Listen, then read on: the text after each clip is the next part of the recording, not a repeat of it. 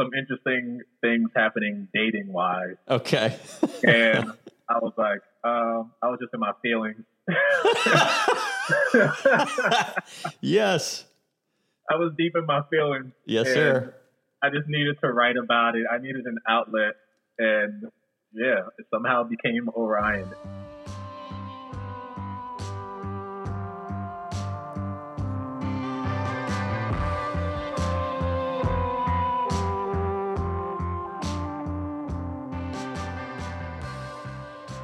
Hello and welcome to Lancelot's Roundtable. This is season two. We are going to have a lot of firsts this season.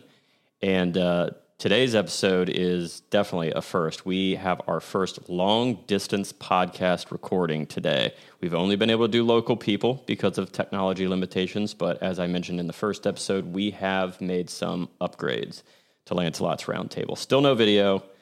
I don't know, maybe in five seasons if we're still doing this, maybe once our kids grow up, maybe.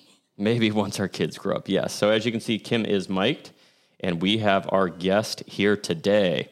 Charles Roman, known professionally as St. Charles, is an American singer and songwriter based out of Philadelphia, Pennsylvania. He began singing in his church choir as an elementary school student. His music revolves around themes of introspection, spirituality, and the human experience Charles is also a worship leader and all around creative. He has a passion for mentoring young men and is even cooler in person than in pictures. Don't bother asking him for any style advice, he'll just say, dress how you want. Charles is also the co host of the Wild Way podcast, a great podcast focused on inspiring men to live with eternal purpose, to find your why, find your way.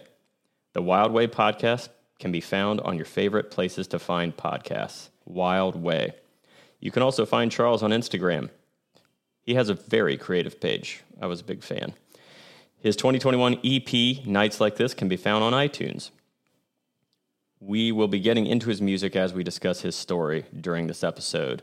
With all that aside, I'm pleased to welcome Charles to Lancelot's Roundtable. Charles, welcome to the Roundtable. Yes, thank you for having me. That was a great intro. Oh, thank you. You wrote most of it on your on your on your uh, wherever you sent it to me. But it's good to have finally have you here, man. Good finally to see your face, talk to you. It's great. Yeah, it's amazing. Thank you again. Like I'm I'm honored to see to be considered. Absolutely. So I do have a confession to make. Uh, I have a very strong weakness of geography. And uh, when I was thinking about you being in Pennsylvania or Philadelphia, I was like, "Oh, P- Philadelphia, yeah, that's like Rhode Island. That's that's really cool. He's in Rhode Island." And then I saw your your because I'm really bad with geography, like I said. So then I saw your bio, and I was like, "Wait, Philadelphia is that close? It's in Pennsylvania? Still probably a bit of a drive, but anyway." Yeah, where you guys are Ohio, right? Columbus, Ohio. So central, central Ohio, the the the capital, as it were, of the what do they call us? Heart of it all state or something. All, yeah. yeah. heart of it all state. I don't know what that means, and I've lived here my whole yeah, life. I think it's because Ohio is shaped like a heart ish. Oh, okay. Because we're shaped like a heart. So we're the heart of America, apparently. you are. so, Charles, tell us a little bit about yourself, man. Just give us some, give us uh, the quick 101 background of Charles Roman. Wow. Uh, okay. I kind of don't know where to start. Who am I? I am well, my name is Charles Roman. You just said it. Um, I am currently a worship leader at Freedom Church of Philadelphia. That is one of the biggest passions uh, in my life. I I don't take it for granted. I don't take it lightly. It's probably the most the, the thing I'm most passionate about right now. Okay. Um, I am also a artist, a songwriter, uh, and yeah, songwriter, um, a singer. I am a son. I'm a brother. I'm an uncle. I'm a friend. Um, I'm just me. That's awesome. I absolutely love that. So let's talk about you getting started in music. I think the singing in the choir yeah. as a boy, because I think I tried that and I was pretty unruly. So tell me about singing in a choir. Yeah, so growing up in church, um, it was just kind of what you did as a kid. It was like even if who knows whether you could sing or not if you're a kid, you know, it's just you're a kid, go to the kids choir. so that's what I did. And yeah, apparently I, I found that I could sing. but I was Nice. so shy.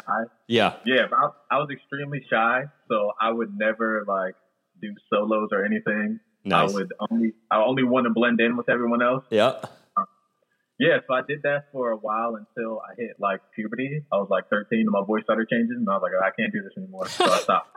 Oh, you did. Okay. Yeah.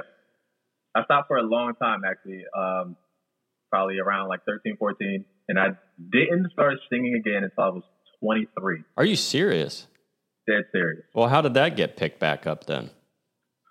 Oh, that is a whole journey. How did it get uh, picked back up? Um,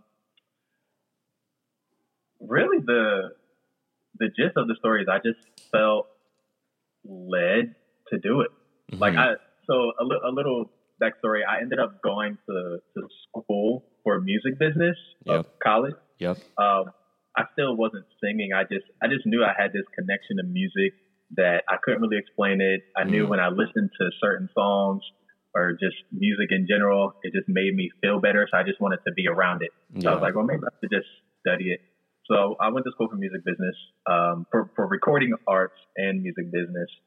And I graduated, had a tough time trying to find a job, um, you know, in my field and in any field for that matter around the time that I graduated. Yeah. Um, but I, I guess the, the way I, I started singing again was I was I was still in church, Mhm. and um, I don't I honestly don't even understand how it happened. I just somehow got picked to like be one of the people to be on the worship team, and I was like, yeah, I'll do it. I just started saying yes to more things. Yeah. I wasn't familiar with my voice because it's been it had been so long. No doubt. Yeah. Yeah, since I had sang, so I was just like, all right, and I just started doing it again. That's wild. So there, there was a that, that just a fascinating story. So there was a vice president of the company that I work for, and he actually told a story about being in a kids choir, and like actually it was like this national traveling kids choir that he was in, and as soon as he hit puberty, started hitting puberty, the voice wasn't working anymore, so he literally never picked it back up. It was really mm. fascinating to me that after all those years, it came back around. Must be meant to be, Yeah. man. You know, I think it was meant to be. Like seeing where I am now, and honestly, just seeing myself as a worship leader, I I never could picture it. hmm But now I can't picture my life with without that. Like I can't see myself doing anything else. Man, that's awesome. So, give, tell us a little bit more about just uh, like your day job. I don't think it's worship leading, right? That's like volunteer. Correct. Yeah, I'm a volunteer worship leader. So my day job currently, I work for a mortgage company. I work in, I I say I IT help desk work. Uh, it's I, I work in telephony really, but nobody Got really it. knows what that. Sure. Um, but it's basically at my job we're like a faster version of a, of the help desk. So people want to get stuff done fast, they come to my team.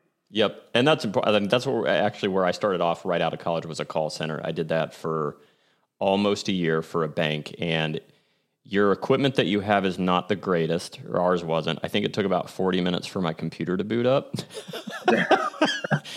but the telephone equipment was on point. It was just the computers that weren't good, and they had to talk to each other. So yes, if and if there is a crisis that's coming in, and people need to be on the phones, yes, your equipment needs to be up to date. So is it kind of like that for you, where you got to like get stuff that's broken fixed quick?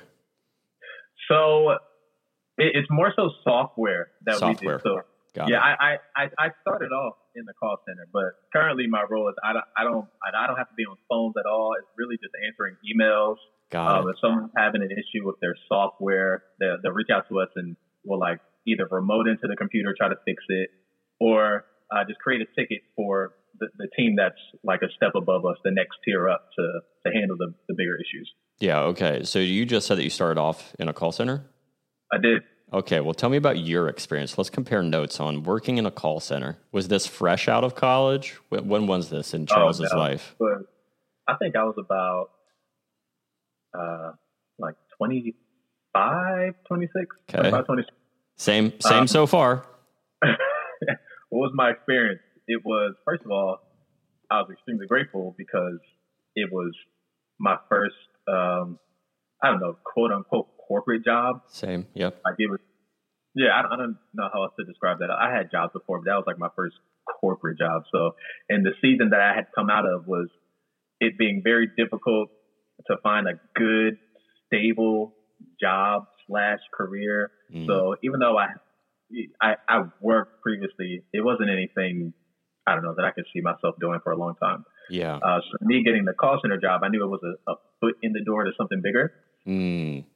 So my experience was, I don't enjoy it. I don't enjoy talking this this long every single day on telephones. It was kind of hectic, but I was like, I'm just going to shut up and keep my head down and work my way up. Wherever you got to go. Yeah, Yeah. Okay. So, um, what was your shift? I was all over the All place. over the place. Yeah.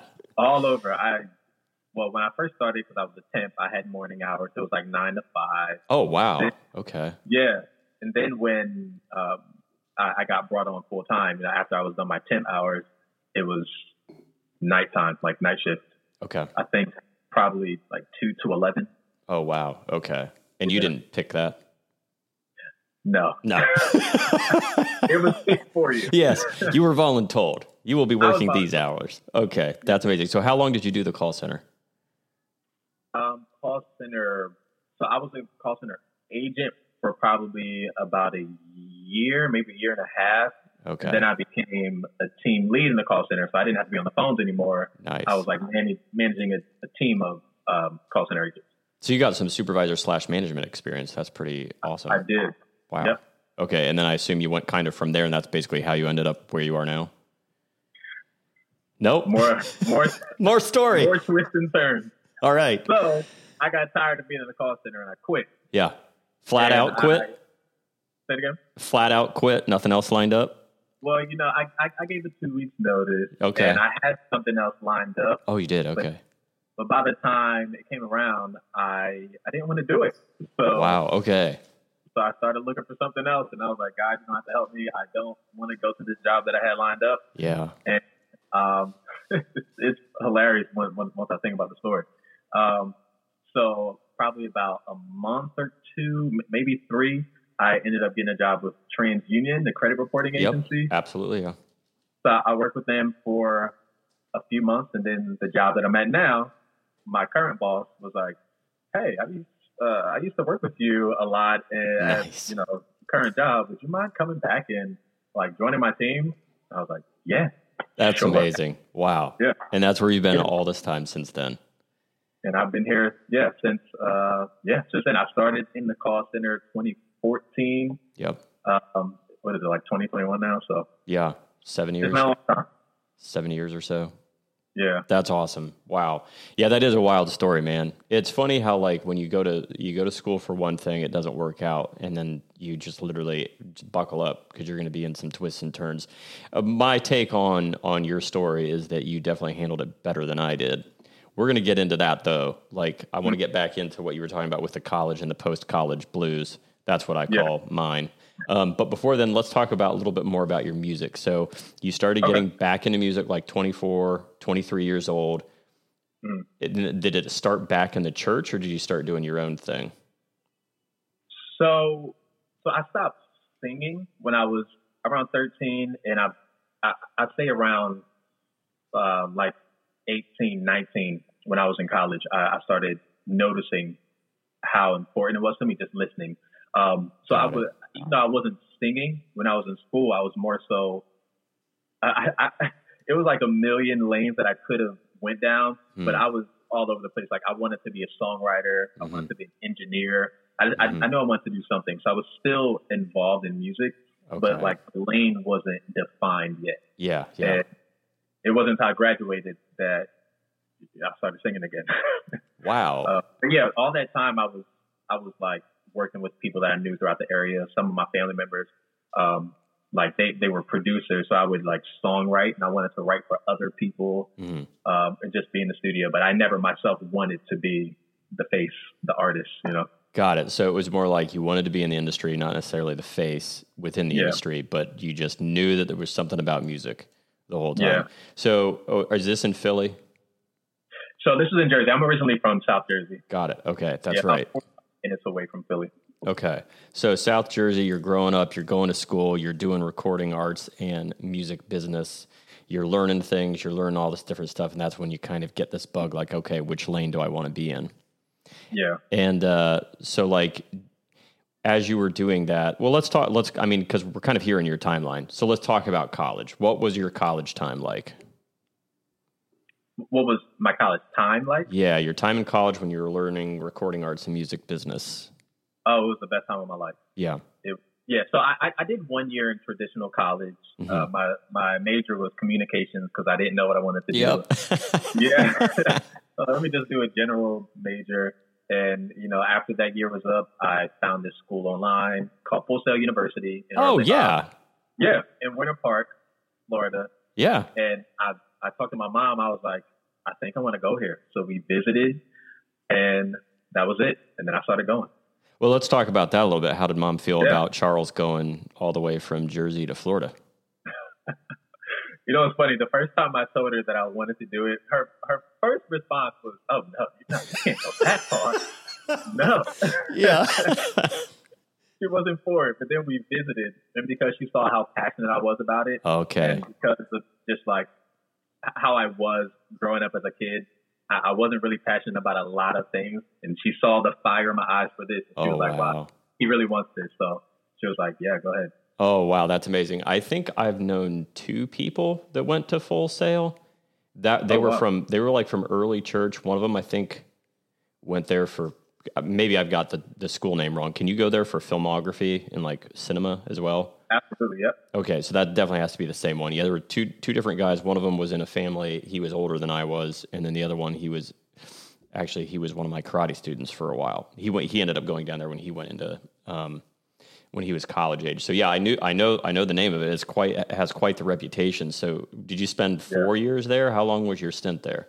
So I spent two years. So how, how their um, their curriculum works is you pick a, a major. Mhm. The one I picked was a year long. Okay. So it was basically a year long with like a two week or it, I don't even know if it was a whole week.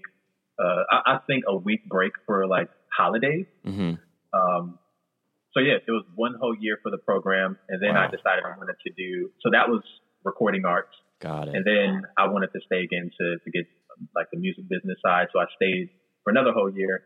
So I was basically in school for two years straight with a week in between. So it oh was my crazy. gosh! Wow. It was wild, but it was the time of my life because I was enjoying myself. Yeah, it was what you're passionate about. Were they eight hour days Oh, they were all over the place? They were all over the place. I, I remember one of my favorite classes. And I thought it was cool because they, they like to give us real world experience. That was actually in their titles, it Full Sail University Real World Experience. Sure. like one of my classes, I forgot what time it started, but I know it ended at 1 a.m. because it was like a studio. it was like a studio, a live studio sound class. So we were done at 1 a.m. So like, that schedule was all over the place. Wow. Yeah. But I mean, you were young. I was young. I was enjoying myself. I was learning. I was hungry. I I was young and wide eyed. Yeah, yeah. So you get all this experience there. I imagine you're like learning how to do soundboards. You're learning recording equipment, recording software, editing. Did you learn editing? Um, yeah, for all for audio. Yep. That's wild. But mainly the yeah, the focus was mainly all on studio recording. We we had like a month long class. At least I did back then during that time. I don't know if anything has changed. But when I was there, we only had like a month long class for live sound. Everything else was all studio. Got it. Okay, okay. So then you get done with all of your stuff. Do you do you have anything lined up once you were all done there? No, so I think I was so. I mean, I was obviously looking for places. I would look for Sure. studios.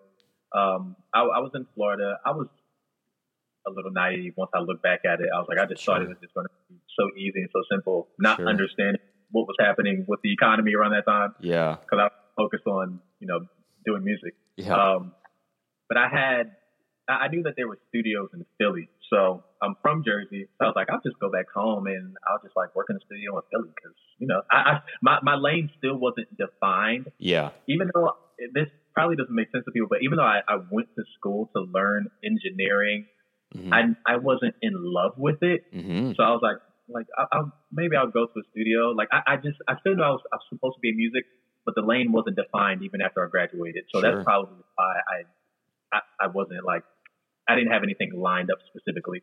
Yeah. But I knew there were studio like a bunch of studios in Philly. So I um I come back home after I graduate and uh, you know, I'm I'm a college graduate now, and my mom was like, all right, time to get a real time job. And I'm like, wait, but like, I just went to school for music. I'm I'm I'm gonna work in a studio.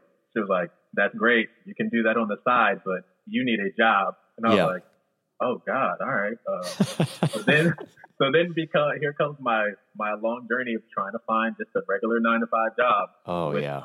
This dream that I have. Yeah. So dream goes kind of maybe a little bit to the back burner while you're Yeah. just trying to be, I don't know, a responsible human being, I guess, and like go work a job.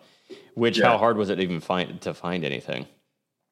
You know, um, I will I will say after I graduated, hmm because one, my mom knows a lot of people just in our town, so she, Yeah. she was a, a hairstylist. Oh, So nice. one of her, yeah, so one of her customers' son worked for this company, so he actually got me a job with the company. okay. So it was a um, it was a facility maintenance company. So basically, I would, you know what that is? no, I'm picturing. I'm picturing.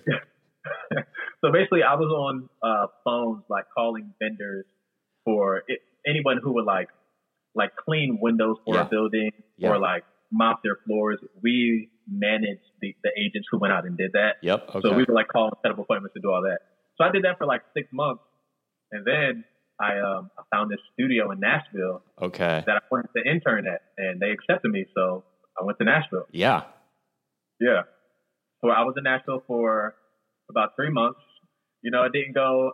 Actually, my time there was amazing. It was great, but financially, because I didn't have a job, it, Mm. I, I had to come back Yeah. and find another job. But how did that Uh, feel though? Like you're you're doing like your whatever job to earn money, but then like this thing comes up, you had to be like through the roof.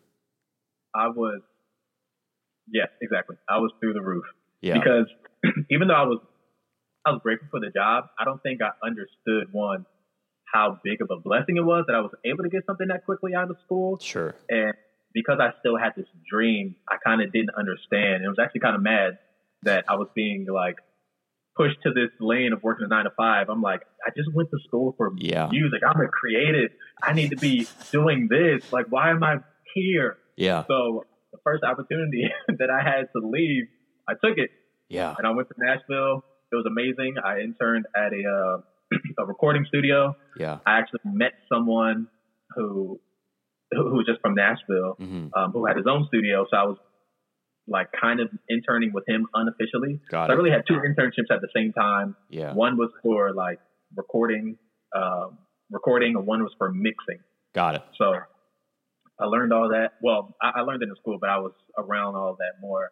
Uh, I was staying with a family member. At three months in, she was like, "All right, it's time for you to uh, get your own place." I was like, "Dang, okay, let me look for a job." Couldn't find a job, so I had to go back home. Wow. What was that like? Um, I cried driving Yeah. back home. That's Yeah. what it was like. It was it was crushing, soul crushing to me. Absolutely. I just didn't I didn't understand. Obviously, I, I see it differently now, but back then I'm like, oh, all these people want to crush my dreams. Like, Yeah. I have dreams and nobody wants to let me live them. Uh, right. So going back home, I would say that's when it got really difficult because Yeah. now I, I, I saw for myself it's, it's not that easy just to find a job out here. Yeah. Um, yeah, so that's because, so I, uh, not that I couldn't find jobs. I found some, but they weren't ones that would pay enough. They were Yep. like part-time positions or, um, I don't know, things I didn't really like to do. So Yep. I I went to a lot of one companies trying to find one that I, that I could stick with. yeah. Um, yeah, it, I don't know how else to explain it. it. Was a rough time. And then for, I know for a certain period of time, maybe like three, four, maybe even six months, I couldn't find anything. oh my so I was gosh. home just actively looking every single day on like Craigslist, applying everywhere. I would get interviews and they wouldn't hire me. And I'm like, oh my God, what am I doing wrong? Oh, so yeah. at this point, the dream is out the window. I'm not even thinking about music. I'm Right. just, I just live. The dream's I'm like- gone. I just need to try to get food in my mouth at this point. Absolutely. That's like disillusionment central, isn't it? Like Yep. You, I mean, that's like when you start facing like really harsh realities. So like a, a little bit of fill in some gaps here. So like my story was I went to school for to become a pilot. That was my dream. It had been a dream to wow. become a pilot since I was probably eight or nine. It uh, fell off. It fell off the train until I met a pilot actually at the church I was going to because I thought you had to go through the military to become a pilot. He's like, nah, I'm a civilian and I became a pilot just by going and doing the training. So then I started doing research, went to college. I didn't want to go to college before this, but then I found out that I could go to college to become a pilot. I was like, you can study in college to become a pilot? Let's do that. So I had a couple different options there, went the full, went through most of the way. At some point during my, co- like early on, like before I even got into the flight program, 9 11 happened. That's how old I mm. am. So I was like, nah, I'm going to be okay. Like, even though that happened and the industry is like hurting now and like gas prices, I'm, I'm still going to pursue this dream. Pursued it, got loads and loads and loads in debt and uh, graduated. Like, my dad actually took me aside. He's like, you, you can't do this. Cause like when you graduate from school at a university in a pilot program, you're not making anything. You you can do it on the mm-hmm. side, but you ha- always have to have like at least one secondary job. But I was so in debt, like anything like that I got like wouldn't even be enough to pay for the payment. So I stepped out of the program. Hardest thing I've ever had to do. And then it was very similar where it was like, okay, now I'm out of school. I have responsibility to pay this debt back, and I can't find a job. Yeah. And then I ended up at the call center after I think it was a month and a half of searching. Um, there's other things that happened in there that I don't need to get into, but boy, that that month and a half of searching, where I just like you described, going to interviews, nothing, applying for like 15 different things a day, not even getting a call, like Yeah. the level of like discouragement that comes in that kind of a journey because you don't know when the end point is. There is no clear end point. So talk me through how you kind of like mentally worked through all of that in your journey. Oh wow. Um, it was very difficult. Mm-hmm. Um, I I actually went through a depression for Sure. just I don't even know how long it was honestly, and I, I guess I didn't realize I was, I was depressed until it passed. Yep. But um, how did I deal with it? I I was depressed. I was, Yeah. I relate. I was like, I just could not understand.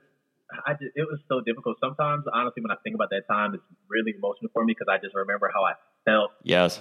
not understanding. I went to school for this, and I know that I need to live, so I need to find a job, but I can't even find a job doing something that I don't want to do. So I'm like, what is? I don't even understand what life is at this point. Um, Yeah. I just, man, I got really depressed. I honestly, I mean, I, I had suicidal thoughts just Mhm. because life was, I didn't feel like waking up anymore. It, was- it was just too painful to keep going through it. So how did I get through it? Um, it this made, I don't know if this sounds like an easy answer, but I just kept waking up. Yeah. I just kept waking up. I Yeah. kept searching. I kept going to church. Yep. Um, I was still depressed doing all of this, but I don't know. There was something in me that wouldn't let me just give up, even though I wanted to. And I had Mm. given up a lot of things Mm. by this time, Yep. um, but I I just had to keep getting up. Yeah. Wow. That's that's wild. I definitely relate. Yeah, it's funny like you get into the depression state and you're like oh, that's basically all you can do. Barely Yeah. is just wake up and go through your day, but the monotony just wears Yeah. on the soul. It really wears on the soul. So when do you feel like things started changing for the positive and what did that look like? So it's funny. Things definitely started changing for the positive when, well, I, I, I'll give this answer. When I got that call center job, Mhm. because that was like it, it was around 20 uh, it was 2014 actually Mhm. um but i think it was earlier because well whatever it was around 2014 Mhm. um because it was it was fi- like finally a light at the end of a tunnel right Yeah. Yeah. so i start going to this job i'm like happy even though it was a call center even though it was tiring wearing down my voice every single day i would like leave hoarse yeah. so I talk so much. Um, but I was I was grateful for it because I knew the experience that I had just came out of, and it was kind of like a little PTSD. Like I don't want to go back there, so I would do anything that I can to keep Yeah. this job, and Yeah. I did. Um, but uh, uh, and while doing that, um, like driving to work, I would I would listen to a lot of just motivational messages on YouTube. Yeah. You know, like the videos. Yeah. I would do that every day. And again, because of that dark period that I came out of, those videos, they helped me so much just to like build back confidence, self esteem, like Yeah. self worth. I would listen every single day driving to work because my uh, my job was like 45 minutes away from where I Got it. live. Got it. So I had a long car ride, and I I enjoy car rides, so Yeah. I would just I would just do that every morning driving to work, and it, it like it built up my confidence. I know that God was using that to to build me up because I was so broken down from the season I had coming out of. Absolutely. Uh, Yeah, so listening to those videos, I would listen to sermons also in the morning sometimes yeah. um, while driving to work. Just anything I could do to just get my mind in a healthy place. Yeah. Wow. That's very very similar. I I relate. So tell me about um tell me about where the vocals came back in like when you're like okay, I can sing cuz it feels like we've passed that. Maybe. Um, I'm trying to think. Did, did, did we pass that? I don't know. I'm trying, I'm trying to think in my in my timeline when I Yeah. got, got was I singing. Um, I think I was actually. Um, so the vocals came back. Um, yeah, I just felt God calling me to do it. Yeah. Like I just, Yeah. uh, I, you know, I, I grew up in church. I've been going to church my whole life. yeah. So I, I don't know. I just felt like, hey, I have this gift. You, you know what, what what actually motivated me? Um, way before I actually started singing again when I was Mhm. 23. My my younger sister, I don't know if she knows this, but she used to sing also in church. She would Okay. like sing solos, and I remember this one Sunday. Um, this is like after college and everything. She before she actually goes off to college Okay. she had this solo in church and she sang and it was just it was really moving and I remember sitting there first of all just overwhelmed and like and all of this was my sister Yeah. and then it was something in me was like wow I can I can do that also it was like wow. nobody around here knows this but I I can I can do the same thing so it I think it was probably like at least two or three years before I actually did it again but seeing her do that actually motivated me and gave me like the desire to even do it. So once Wow. the opportunity came and they were like, "Hey, we're looking for some," but my church was like looking for some more people to sing. I was open to it, and I I, I had no idea how it was going to sound. I, I knew I could sing a little bit, you know, from because I used to sing when I was a kid, and I would just sing around the house all the time anyway. Um, Yeah. but wow. I didn't know how, how I would be in front of people right. because I don't I don't like being the center of attention anyway. So I know that always made me nervous. That's why I never took solos when I was a kid. Um, yeah, yeah. But I, you know what? I'm going to do it. I, I, I like music. I listen to music a lot. There's something in this, and I don't know how else to describe it, but it was just like I felt a call from God to do it, so I did it, and Wow. I'm glad I did. That sounds like a 3-year germinating seed that happened when you saw your sister. Absolutely. and that's just when it kind of sprouted and Yeah. that's when it started to probably grow that's wild man so like probably during that whole three year period three to four year period you're probably still like thinking about it still back in the back of your mind while you're doing all the things that you're doing and then the question comes up and like your hands ready at that point Yeah. that's wild had the question come before then Oh, absolutely. Yeah. Okay. I wasn't, I wasn't ready. yeah yeah I wasn't inspired then. It, it was it honestly was seeing my sister, and I don't know why, but it was just seeing her do it. Something in me was like, wow, um, I think I can do this too. And the desire came from seeing her. Wow, that's that's an amazing story, especially considering all that you had been through up to that point. So, Yeah. um, I want to talk a little bit more about. I want I want you to talk, get a chance to talk a little bit more about. So, I grew up in the church too. I grew up in a mid midwestern church. When the dreams kind of got destroyed for me, it was a very like my faith got beyond shook up. Like I would say it got pretty much obliterated for years. There was depression. Again, I was very similar. I didn't recognize that I was in depression until probably later my wife did. And she would tell me, I think you're depressed. And I'd be like, she would say it more gently, but I would be like, ah, I'm fine. I'm fine. Um, but anyway, talk to me about what that was like in terms of like your faith. You'd grown up in the church, you'd been in the choir, so you had to at least have some kind of a semblance of like, I like this, I like this Christianity thing. I'm walking, I'm walking this walk. So when you go out, young Charles goes out, and it's like, here's where my life is going to go. Here's where my life is going. You take that route, and then you hit roadblock after roadblock after roadblock, and then when the roadblocks are done, it sounds like you're just in a desert to me, and it's just like hmm. desert time. So how how how was your faith during that period of time? So my faith never wavered during that entire time. It was it was my lifeline. Like that was really one of the only constants. Mm-hmm. Everything else around me was chaotic, Mm-hmm. and the only thing really that I had was, was my faith. And I think also um, when I started college, when I went to Florida, because I didn't know anybody there, I was basically there by myself. This Mhm.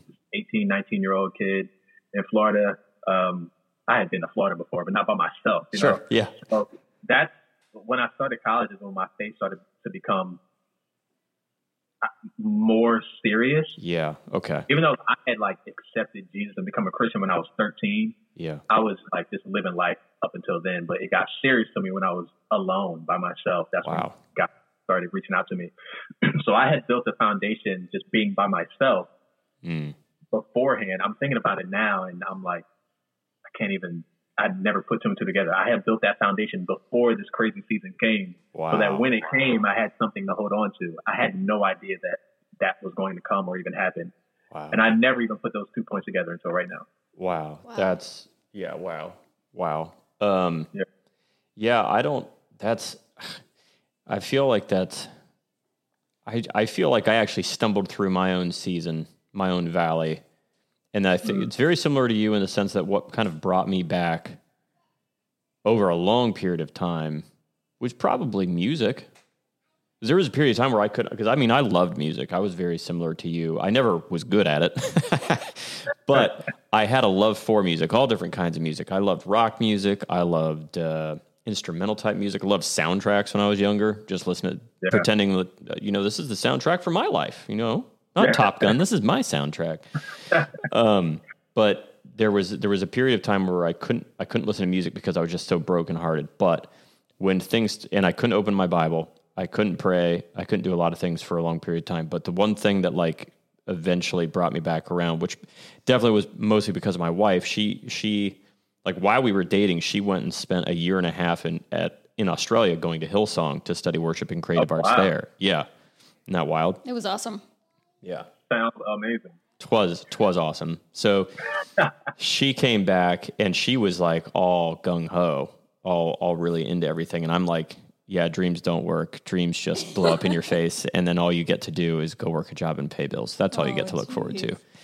But then she would always be listening to wor- Hillsong or some other kind of worship thing, and eventually it started hooking me, just the worship, and it started connecting with my heart.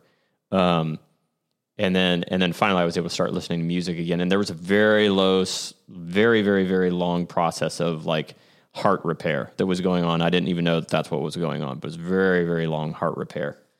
Um, So it's really, I mean, I love what you what you're saying about your story, where you you go away for the first time. You could have gotten into who knows how what, but instead, well, I mean, maybe you were just so dang busy while you were there.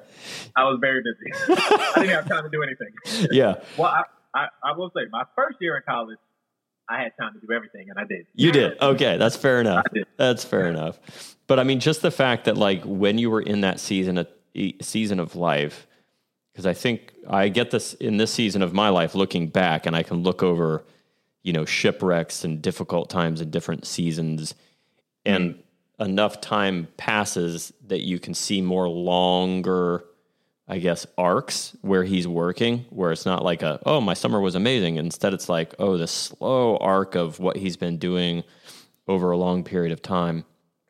Um, so like I really just loved that what you said about your story when you were talking about he was doing something you weren't even aware of it, so that you could weather the upcoming storm, and then you didn't even Yeah. realize that until like later on. It's like it is comforting to think about his his sovereignty in those ways. So okay, so back to the music. How did we get into? How did you start working on the vocals? How did you figure out that lane and any other lanes that I don't even know about? Um, yeah, so so my church, you know, was looking for different people to start leading worship, and so that's how I started doing the whole music thing again. Because Mhm. honestly, even during the whole time when I was depressed, I was still listening to music, but I didn't have the same connection. Um, Ooh, yeah. Was uh, even that was like leaving me. Mhm. So, um, becoming a worship leader is, I, I, I, I wanted to do that even before still I had a dream to be an artist. Mm. Um, so I was worship leading. I was learning how to, how to, I don't like to say this, but I don't know what else to say right now, but learning how to quote unquote bring God into a room because he's already there. I'm not bringing him in. I'm just like making everyone aware that he's already here. So Sure. that's, that's what I'm doing. I'm worship leading. So I'm learning how to do all these things and it became like my love. So I started learning how to use my voice more, like learning how to use this adult voice, this man voice. yeah. so there's aspects of learning how to worship and then learning like te- like technique to use my voice. Um, yeah, I started learning that at my church. Then I I actually leave the church that I grew up in, and I I uh, started going to this church in Philly, the church I'm at now, Freedom Church of Philadelphia. Yep. Um, I actually ended up moving to Philly, Mhm. um, and then I learned even more technique here. I've been going to to this church for about four years now Mhm. uh, almost five. And yeah, when I honestly, when I just look at the way my life is right now, what is important to me, the lane that God obviously wanted me to follow, it's like it blows my mind because I Mm. I could have never even pictured that I would be in this position that I'm in now. Yeah, that's wild, man. That's wild. So Yeah. you have you've basically just been developing. So let's talk a little bit about the solo. I don't even know if you would call it solo artist stuff, but Yeah, my yes. Okay, so my my personal music. So Yes. outside of being a worship leader, yes, So I, I I've always been a creative. It's my entire life since I was a kid. I was I used to write. Um, yeah, before obviously I started singing publicly, I would I would write. I remember being a, in elementary school. I wrote this poem. I was in like fourth grade, and they put it in the school newspaper. So- oh, yeah, they put it in the school newspaper. So I always knew that there was something with me in writing that I was good at. Good at it. Yeah, Um, in college, one of my favorite classes was like rhetoric and comp, just writing. Really? writing. It was one of my favorite classes. wow, So I, I always had this connection to writing. Um, so yeah, I, I put out this EP recently. Um, I think it was around May, the end of May, early June. Um, but that was like culmination of years of me developing myself as an artist outside of being a worship leader. wow, Um, I can't really put a pin on when that desire came to be an artist. Um, I, it just kind of happened. I don't know how. Um, but yeah, I don't, I don't know what else to say about it. no, I mean that's the one that yeah, that's the one that I saw that you had released, right? oh yeah, And it was- Yeah, it's actually my first, my very first project. Nice like this, and that was Orion. And what other what other titles did you have in the E EP? Yeah, Orion was uh, a single. Um, uh, that was the only single from that project, actually. Okay, Yeah, I put out a single before with a friend. Um, Got it. Called In the Garden. that's the one that I remember. Okay, Yeah, yeah, in the garden. You know, it's actually funny. I'm, I'm remembering right now. Before, before I put out my own thing, people like I, I would meet artists because I was always around music, Yeah. and I actually was asked to be on a couple people's projects. So I like sang hooks for some people. really, So I was, yeah, I'm like rethinking right now. So I was like slowly getting myself into this artist mode. But I, I used to call myself just Charles Roman back then. I was just let me just call my name. yeah. But the Saint Charles came from from this era. That's awesome. Let's talk about Orion because I love that song. I as soon Oh, as I thanks. as soon as I saw it come out, I because I think I saw it on your Instagram page because obviously I was following. So here's a funny story how I how I even got to know Charles for, for everybody that's listening. So I was actually obviously starting Lancelot's Roundtable. It had been something that had been a seed for probably three years. Finally bit bit the bullets. Got some really basic, goofy equipment. Uh, Fifty dollar USB mics to start, just to uh, that would work on the Garage Band and everything.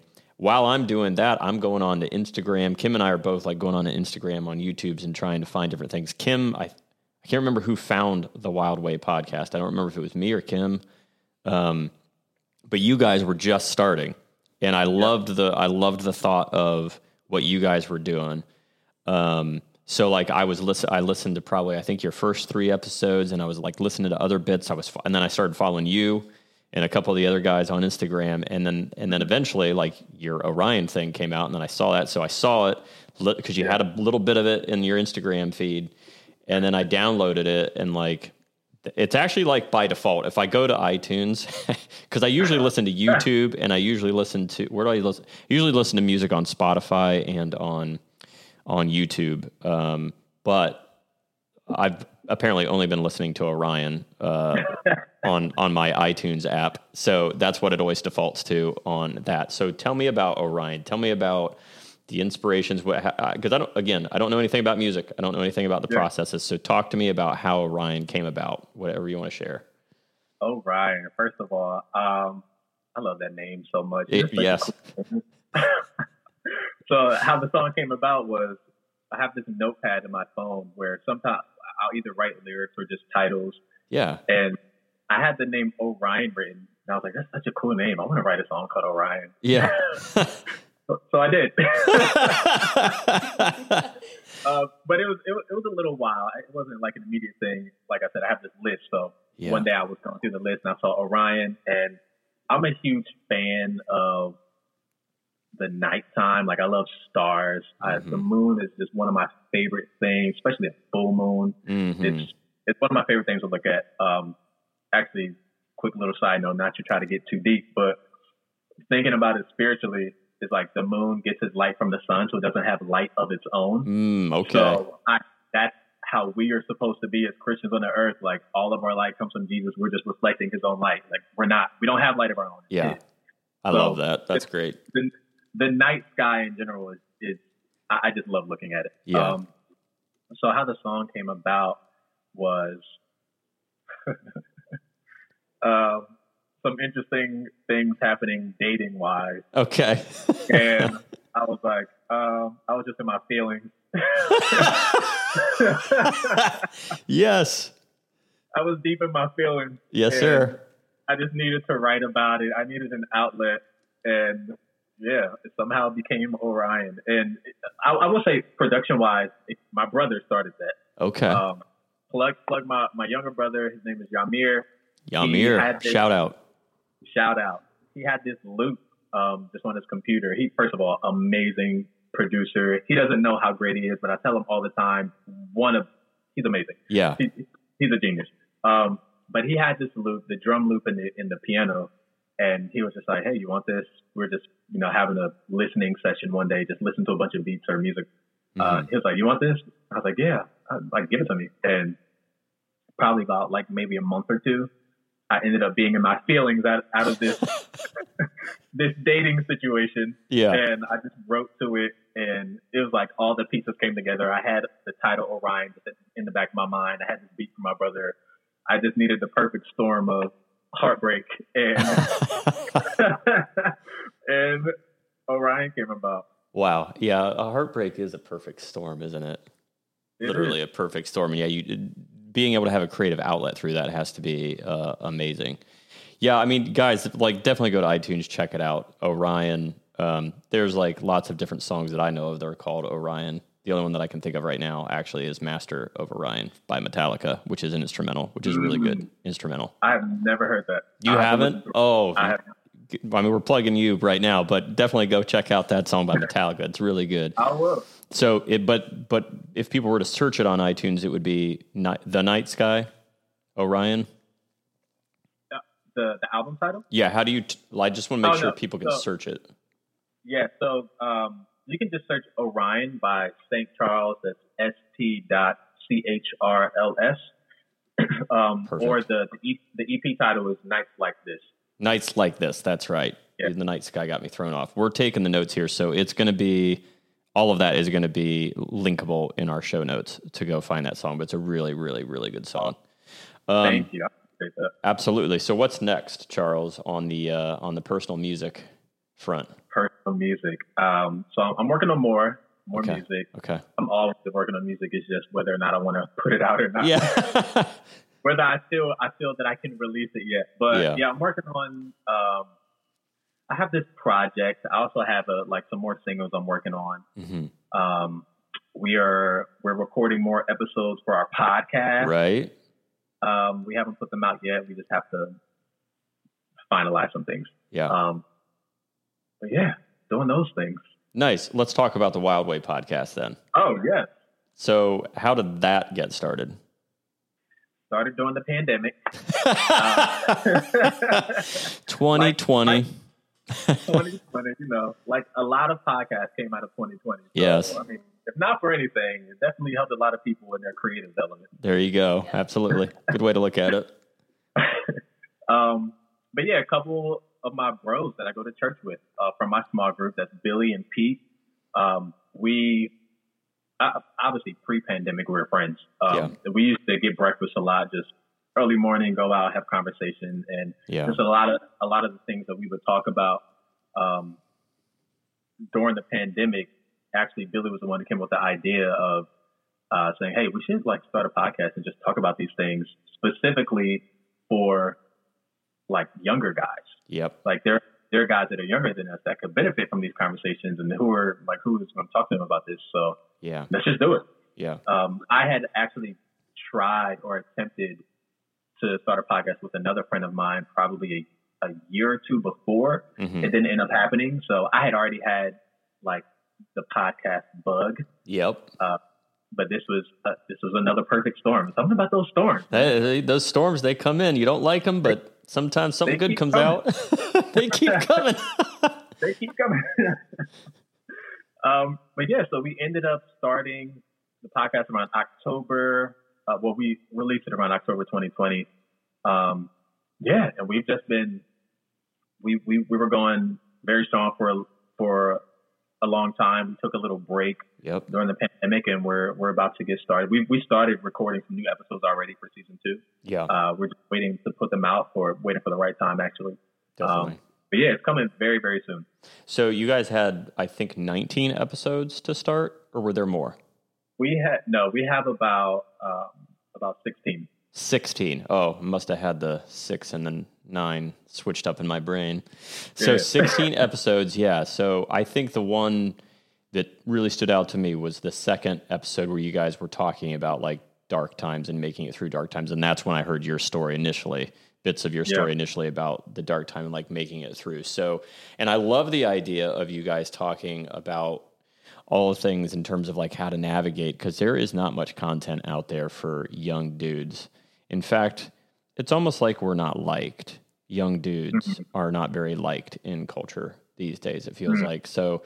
A place to go where you can listen to to to to dudes talking about the things that dudes have to go through. I think is really refreshing, really awesome. So I'm really glad that you guys are doing that. Um, I'm very excited that you guys are going to have more episodes coming out. Any idea on launch dates? Um, he's gonna hate me. We were supposed to launch actually probably, probably last week, but I couldn't get to the editing because I've been busy. Well, that's the thing. So we don't do video. Everybody knows that. We don't do video for this podcast, but the editing of audio for me by myself was taking a minute. So you're doing audio and video because that you can find them on YouTube. That's where I found them, but obviously all normal podcast spots. But I like if I can have a visual of where I'm watching people talk. That's usually what I like to do. Even if even if I just have my phone like sitting over here next to me while I'm listening or folding laundry or whatever I might be doing chore wise. So um, it is upcoming.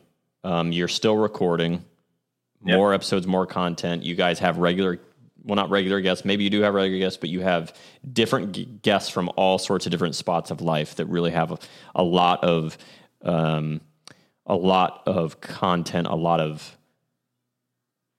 information to bring to the table. I think that's incredibly helpful.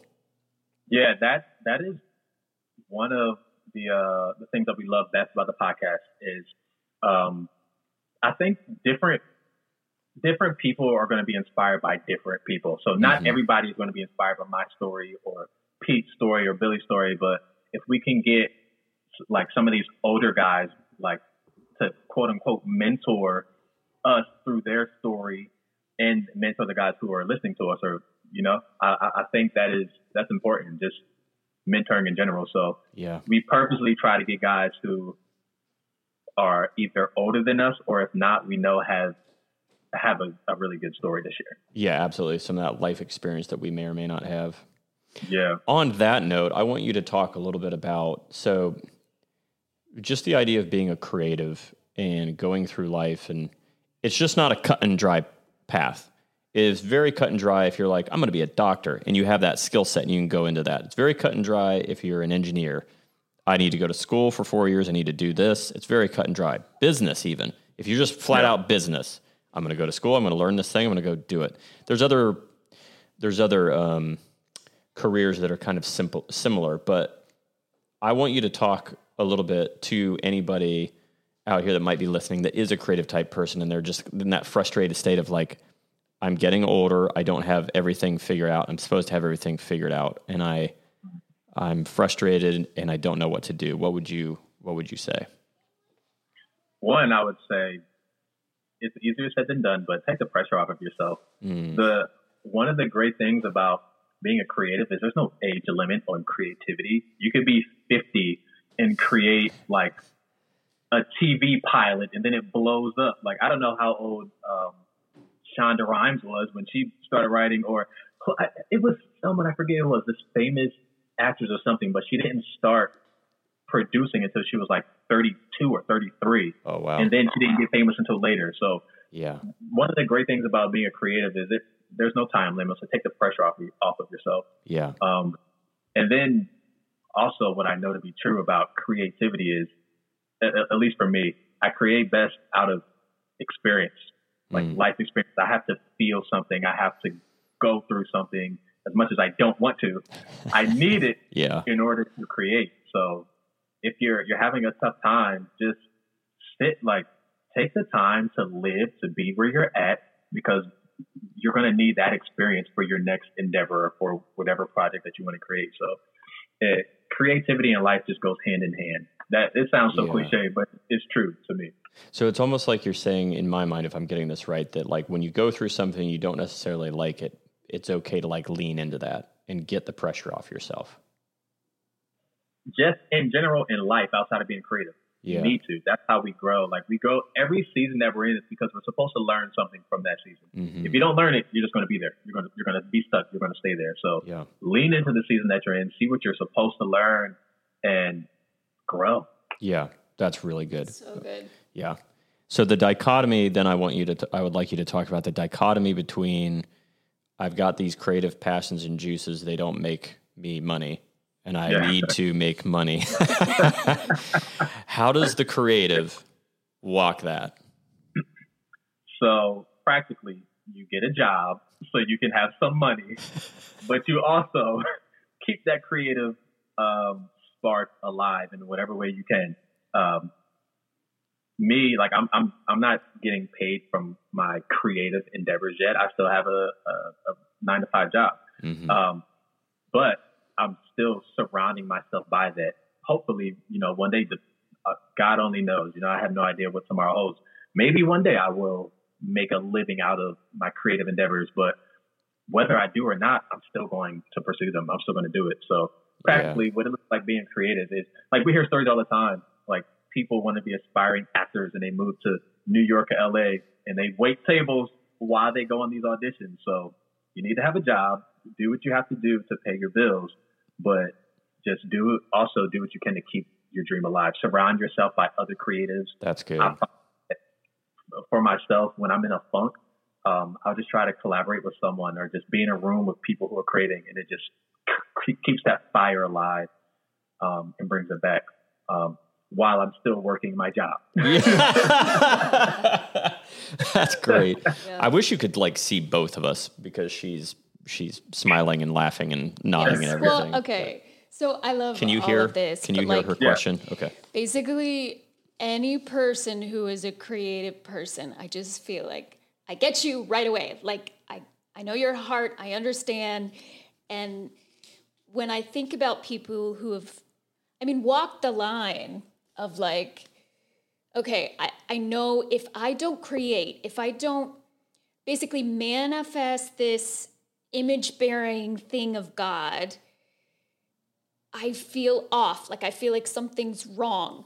So I understand this like deeper need to to do that.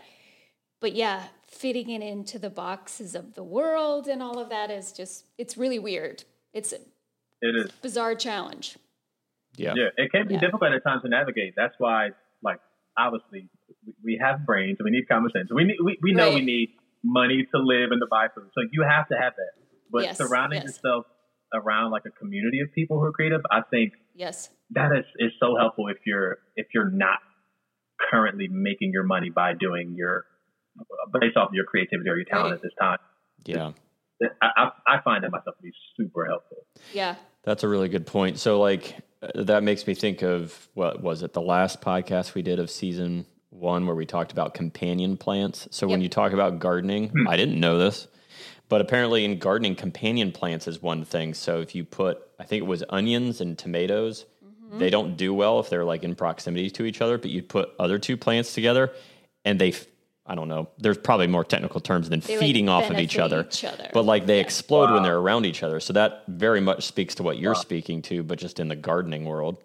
Um, and it's funny also because there there's a creative couple in our church that Kim really connected with the wife and then eventually we had them over and we all kind of connected. They have their own like YouTube channel and this whole like creative thing that they're working on and we were just talking with them about very many different creative type things. But then this, she obviously, because I wouldn't do it, brought up the idea that I might do a podcast someday.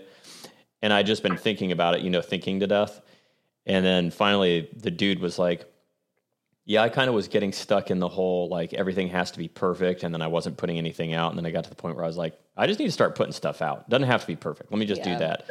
And that was when I was like, okay, so I can probably just find equipment that works and then just go that route. So kind of maybe talk a little bit about that, like it just your experience and what you've gone through, just the just being able to get over whatever the hump is for people to just get content out. Yeah, starting where you are is there's so many things to be said and so many first of all messages that have been preached about. Start, starting where you are. Um, from Moses, God saying, "Take the staff that is in your hand." Like he used what was just natural to him. So, Yeah. um, so not I'm not to try to be a preacher or anything, but no, you're good. I'll take it back to like um, my own personal experience. I myself am a perfectionist, Mhm. and I know that I won't put anything out. I won't do anything unless it's perfect or I have the perfect elements. And I have had to learn to, um, I've had to learn to just put stuff out Mhm. because in the process, like you learn during the process. Um, yeah, and you never know who you're, who you could be helping or like who could benefit from what you're doing, even in your early stages. Maybe it's blessing someone to see the growth. Like you don't have to start off being perfect. Like I don't know, it's it, it, it is something very special just to be said about starting where you are, and that's all we have is where we are right now. So Yeah. like you you're not you can't wait until you're ten years in the future. Like who like, who, who even knows what's going to happen in ten years? Right. right.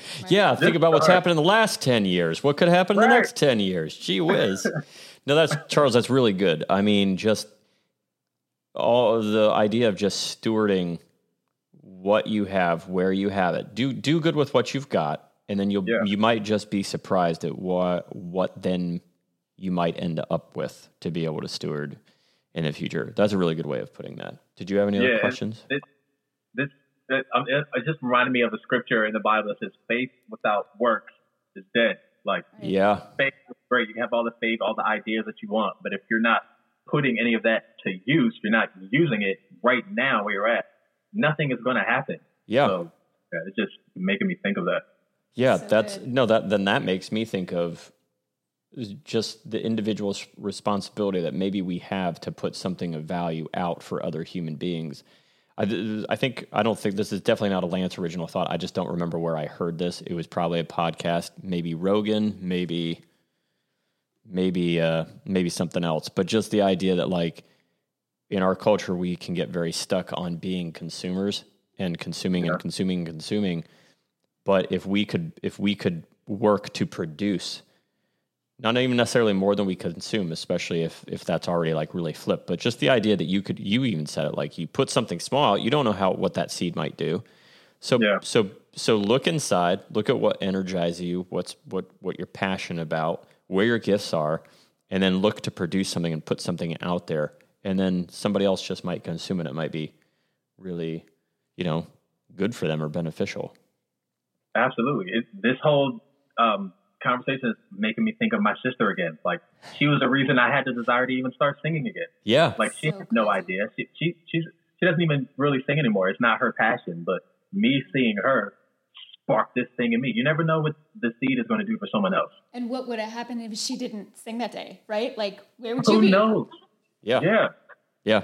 That's Yeah. that's really good. Um honestly, maybe your whole family should just start a whole music thing.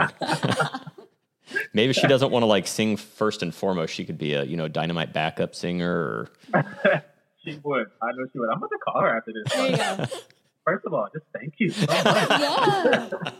I don't know if I've told her this before. That's Oh, great. That's what great. I love it that that that, that kind of comes out for it. So, all right. So, Well, I do um, have one more question. okay. Well, okay. ask in your mic. So it's there you. So, k- talk to me about um, surrender of your creative ability to the Lord. I know you talked about the moon reflecting the sun. It doesn't have its own light. Have you had sort of this, I don't know, aha, like, oh, right, this belongs to the Lord. I want to honor him with what he's given me. Yeah. Um, well, one, so many thoughts are coming to my head just about that. Mm. Um, I, we actually did an episode in, on our podcast about it, just about creativity. Okay. One, like everything comes from him. He is the the source, right? He's the source of creativity in itself. So, one, us just as creatives or living living that out is a form of worship to him. Absolutely. So- Absolutely. Surrendering it is only us giving him giving back to him what's already his. Yes. Like, yes. it's his to begin with. Yep. Um, yeah. It's, what and this your question is actually making me think of something else. Um, I don't want to get off topic, but No, yeah, su- surrendering surrendering it to him is it's just giving it, it's almost like a tithe, you know, Yeah. like Mm. giving Yes. him uh, you know a tithe like a percentage of of your income. It's just giving back to him what's already his. Yeah. And you know what's what I love about it is um, once you actually form a relationship with God and your your desires, His desires become your desires. You know there's a scripture that says um, like he gives He gives us the desires of our hearts. Yep. Not Yeah. that He gives us everything that we want, but He literally gives us what to want. Like Yeah. gives, us, gives us what to desire. Yep. Like I didn't have a desire to be a worship leader or like a singer, but He gave that to me. Mhm. Yeah. Um, so yeah, it's like then it just becomes a thing of I'm just doing what he put in me. Like Yep. He gave me this gift of creativity to create. So everything I create from then on out, obviously I have to continue to surrender it because I could be wild and do whatever I want. But Sure. Yeah. you make a conscious decision, or I make a conscious decision to to always try to. I always try to relate some form of my creativity to to God or to like the gospel. Um, Mhm. I, I make music. I- I'm not a gospel artist. I don't create quote unquote Christian music, but I am a Christian who lives a life who Yes. has real life experiences, and I like to tell my story. Yes. and any any story really with the end goal of being like uh, surrendering surrendering I can't even talk right now surrendering it back to God. Yes. Um, I'm thinking of my EP right now.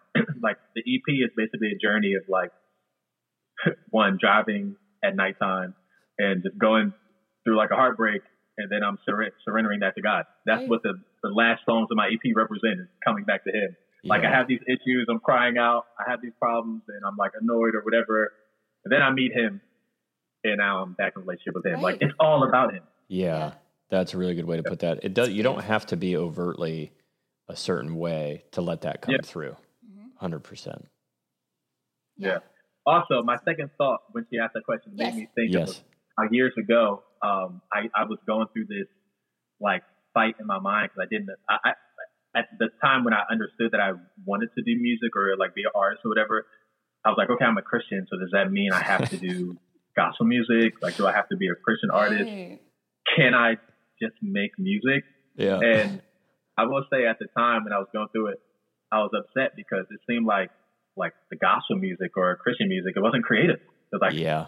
I, Oh, I, I don't wanna do you that. Yes.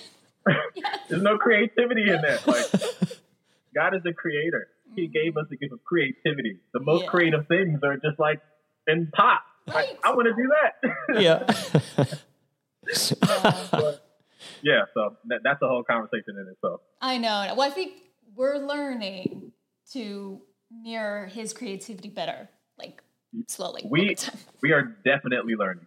Yes. Yeah. And I think we're getting better at it. And I think it's really necessary right now. Yeah. I think it's really necessary right now. I think it's like, I don't even think necessary is the right word. You talk about writing. I'm very particular about like what words I want to use. I like, I love writing, just not, I'm just not very musical. But Mm. the people right, I feel like people right now, there's just so much emptiness everywhere and so much, we, we've, there's been so many holes that have been plugged into things that we're used to. And, uh, it's just it's just been a rough couple years. And i can't imagine i mean i can't imagine being in high school. I can't imagine being in middle school and walking through the things that are happening right now and what Yeah. what's going on in people's psyches and how it's going to affect them in the future. Um because we didn't we didn't have anything quite this insane. But just ha- the level of turmoil that's going on now and like the level of the the the channel that creative stuff has to bring peace is is I don't even think I can I don't even think I could like measure it or adequately like say what I'm trying to say, but just the idea like I mean we we even talked about it earlier on the podcast, but you listen to a certain piece of music and it's like it was made for you in that moment. Clearly it wasn't, but it's like it was. And whatever it does inside of you to be able to listen to that and how it's affecting and I don't know, comforting you or the level of peace that it's bringing you or whatever it's doing to you, helping you helping you heal from things that you need healed from. So like when I think of like real art, like good and pure art, whatever that might mean, but like Yeah. where there's just not negative stuff attached to it, maybe that's a good way to just kind of word that mm-hmm. out. Where it's something that comes from a positive place. That's just the that's just the seed of it. And it's meant to grow and it's meant to go to people and grow and and to be, I guess, fruitful. That's all Yeah. I started thinking about with what you were saying, Charles. Yeah. That's good. That's good, Lance. Come on. Come on, Lance. that's that's amazing. Well, we are getting to about an hour and 10 minutes of recording time. I want to turn it over to you, Charles, to talk about. And I usually kind of ramble on a little bit here so that you have time to think about you, how you want to like close it out, your last words that you want to say to the people that are listening. But obviously, I really appreciate you coming on. Uh, you're the first person I've reached out to that I didn't actually know, so I appreciate you, you know, coming on and talking. I've I loved hearing the bits of your story in the podcast, but there's nothing that can that can uh, replace actually being able to like Yes. talk to you. So thanks Yeah. for taking time out of your day to come on and talk on our small. Absolutely. Pro, uh, Listen, thank you so it? much for even inviting me. Oh, absolutely. Yeah. It's been it's been great and it's been amazing. Um, but yeah, I've learned. I feel like I've learned so much, like I always do, and like I think some of the things that I've learned mostly from hearing you talking that I wish I had known when I was younger is maybe don't take things too seriously. The journey is okay. It is okay to walk through the journey, even when it's scary. It's not as scary as you think. You're going to make it. You're going to make it out. And especially when things aren't as cut and dry. I mean, I even think about, we didn't even get into this, but I think about in my own story, and it makes me, so therefore I, I think about your story. You going back from being in Florida and having all those experiences, going back home, having some struggles, and going to Nashville and experiencing that, and then going back from that back to your home. There is something about like where you go off to do these things and it doesn't work out, but your identity is kind of there. And then you come back and there are all these people that know that you went to do this thing and then it didn't work out. Walking through mm. that's fantastic. Mm. I love that. Nothing like that humiliating experience. But I think what I learned from you is just that it is okay to take that one day at a time. You're going to get through it. You're going to make it through it. You're going to get through it. Surrounding yourself with people, that's amazing that you, I think, were able to do that. I didn't do that very well. But the fact that you were able to have people around you, surround yourself with people, and then that you were able to kind of walk out of that season. And then now, especially to be able to look back and have all of the lessons that you've learned over this time and the fact that you don't just want to go out and live your life, but the fact that you want to pull people that are behind you, pull people that are younger, pull pull Yeah. them along with you really inspires me. So I loved having you on, man. Really appreciate the conversation. So I'm going to turn it over. Did you have any final thoughts that you wanted to say? Uh, just that I love the way that Lance loves to champion people. So I just, you are very, you're honored, you're significant because he's pulled you on, and that's a big deal. So I just want you to know that he really believes in what you're doing and the heart you have for people and what you want to put in the world. So definitely. Wow, thank you so much. Yeah. So Charles, I'm going to turn it over to you. Any last minute things you want to say to the folks that are listening? Last minute things. Um, I can say a lot of things. I think what I'll end with is, and this may seem cliche to people, but I'm saying it because it's true from my experience, is just be where you are right now. We don't know what tomorrow holds. We don't have yesterday anymore. All we can do is be where we are and learn in the spaces that we are, uh, because with where you are right now, and you're going to need it for the next season. So my advice to everyone, be where you are, keep your eyes open, learn. And if you don't know God, what you waiting for? Come on. Get to know him. Yes, he knows yes. he knows how to write a story like none of us could ever imagine. So Seriously. even right now he's working in your story, whether you know him or not. And uh, my prayer is that, you know, if anyone's listening to this that doesn't know him, they will come to know him. Yeah, that's great. Yeah. So, everybody, thanks so much for listening. Um, go find Charles on Instagram, Saint Charles, st dot c h r l s, and uh, go find the Wild Way podcast on YouTube's or your favorite uh, podcast distribution place. And uh, we're looking forward to more Wild Way episodes, Charles, and we're looking forward to more uh, more EPs in the future, sir. Yes, yes, sir. All right. Well, thanks again, man. We'll talk soon. Yes, thank you for having me.